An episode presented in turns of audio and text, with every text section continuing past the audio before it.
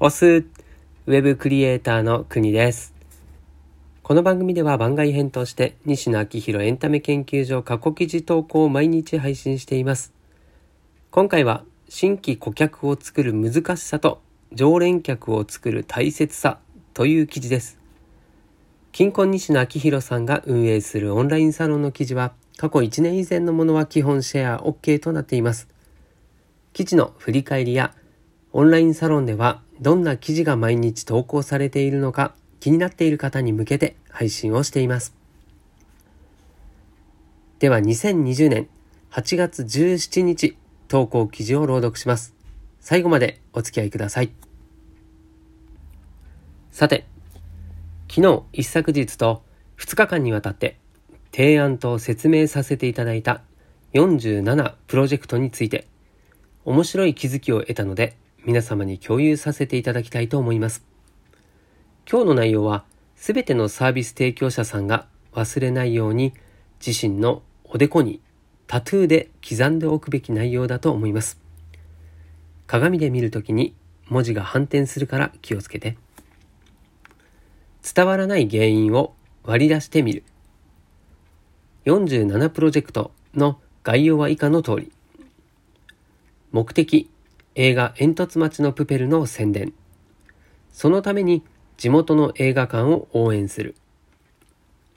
クラウドファンディングを47都道府県分47個同時に立ち上げて、各地区のクラウドファンディング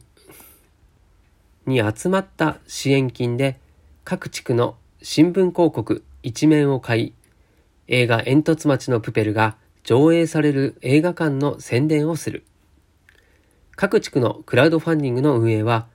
各県人会に任せる。クラウドファンディングで用意するリターンは基本以下の3つ。1、金婚西野からの御礼と応援メッセージ500円。2、新聞広告に広告主、支援代表者として名前を出せる券約40万円。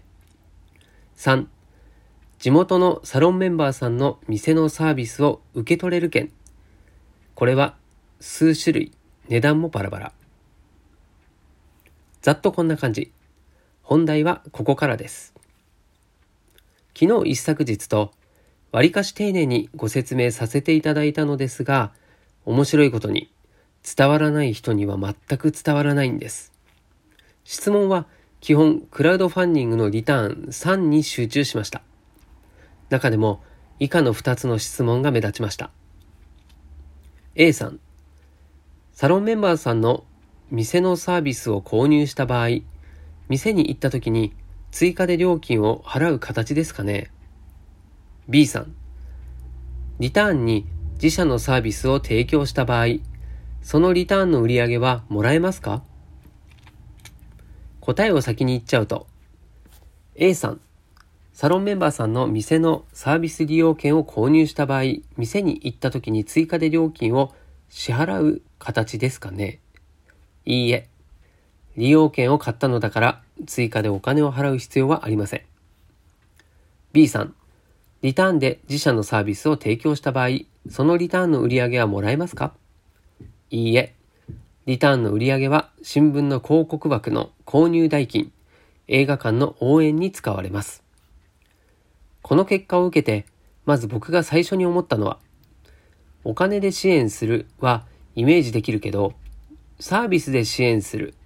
労働力を支援するがイメージしにくいのだろうなということ。今回のクラウドファンディングは、お金で支援したい人はお金で支援して、サービスで支援したい人、労働力を提供したい人はサービスで支援する。労働力を提供するです。そこで発生したお金はすべて映画館の応援費に回されます。ご理解いただけましたでしょうか？今日なんでこんな話をしているかというと、ここまで話が伝わらない件に関して、実は結構深刻な問題が潜んでいると思ったからです。めちゃくそ丁寧に説明するのでお付き合いください。価値を見極められていない問題。今回のクラウドファンディングのリターンとして、サービス、お店の利用券を提供する場合、各県人会のタイムラインに提供したリターン、お店の案内を流すことができます。ここで質問です。西野昭弘エンタメ研究所のタイムラインに記事を投稿できる券があったとしたら、市場の価値はおおよそいくらだと思います？西野が OK を出したということを西野を支持する6万9千人にリーチできるので、僕の肌感だと、掲載費用は200万円ぐらいだと思います。多分秒速で売れます。売りませんが。これ本来は企業案件と呼ばれるもので、要するにこれまで金婚西野が積み重ねてきた金婚西野の信用を間借りする形で自社サービスを宣伝する行為なので高いんです。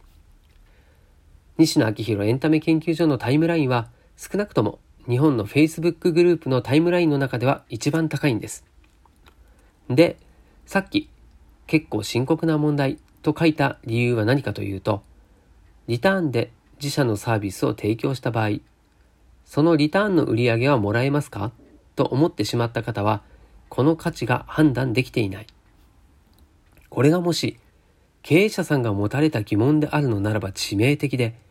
価値、投資価値を正確に見極められていません。くれぐれもこれは説教などではなく、こういうふうに考えた方がいいと思いますよという話です。文字面だとどうしても厳しく聞こえてしまいますよね。ごめんなさい。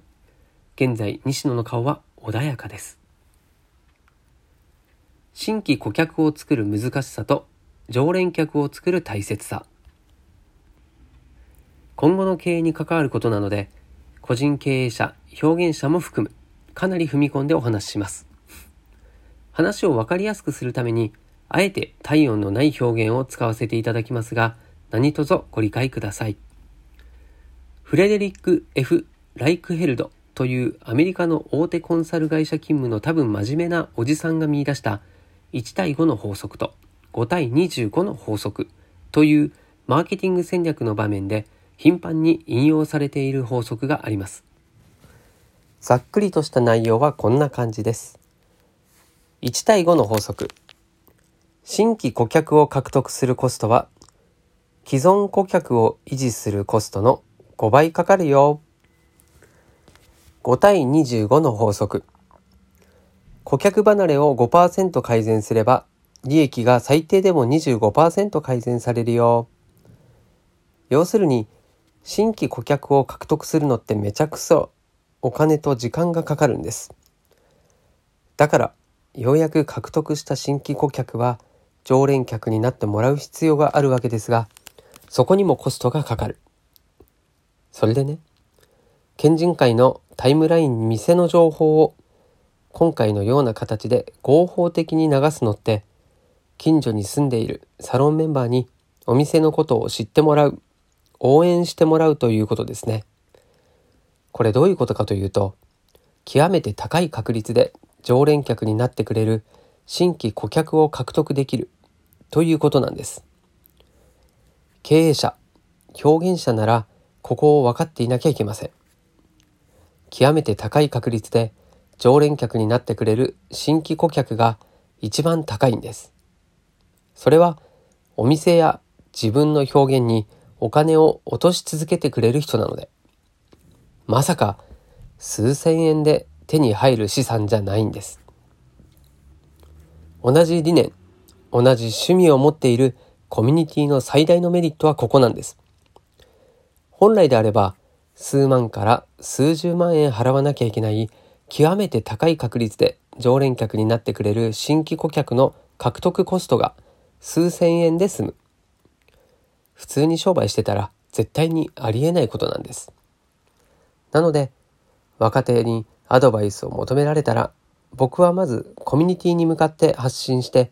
そこで影響力を手に入れてからマスを狙えと言っています。いきなりマスに向けてアプローチしても、極めて高い確率で常連客になってくれる新規顧客を捕まえられないからです。同じ理念、同じ趣味を持っていて、しかも近所に住んでいる人にアプローチできるチャンスなんてどう考えたって買いなんです。すべてのサービス提供者はこの辺の感覚、特にコミュニティの価値判断は研ぎ澄ませていた方が絶対にいいと思います。もう一度言いますが、文章なので厳しく聞こえちゃったかもしれませんが、僕の目的はお互い気になったところは声を掛け合って一緒に前に進むことです。引き続きよろしくお願いいたします。現場からは以上です。はい、ということで今回の朗読は以上でございます。サービスや労働力で支援すると言っても、まだまだ理解できない人が多いと思います。クラウドファンディングも僕の周りにはよく分かっていない。まあ、自分の両親とかもそうかな。使ったこともないという人が多いのが現状です。まあ、今回の話はお金と投資の話と同様に日本ではまだまだ馴染みのない話なんだと思います。すごく丁寧かつ分かりやすく説明をしてくれてるんですけど分かったつもりになってる人もいるんじゃないかなと思います。常連客つまりファンの獲得は大変ですしそれを維持することはもっと大変ですのでコミュニティに対してサービスや労働力で支援するのはとてもコスパが良い方法だということは丸暗記してでもいいぐらいだなと思いました。はい、ということで今回も最後までお付き合いありがとうございます。こちらの記事や朗読がたくさんの人に届くようシェアしていただけると嬉しいです。それではまた明日この場所でお会いしましょう。お届けは国でした。したっけね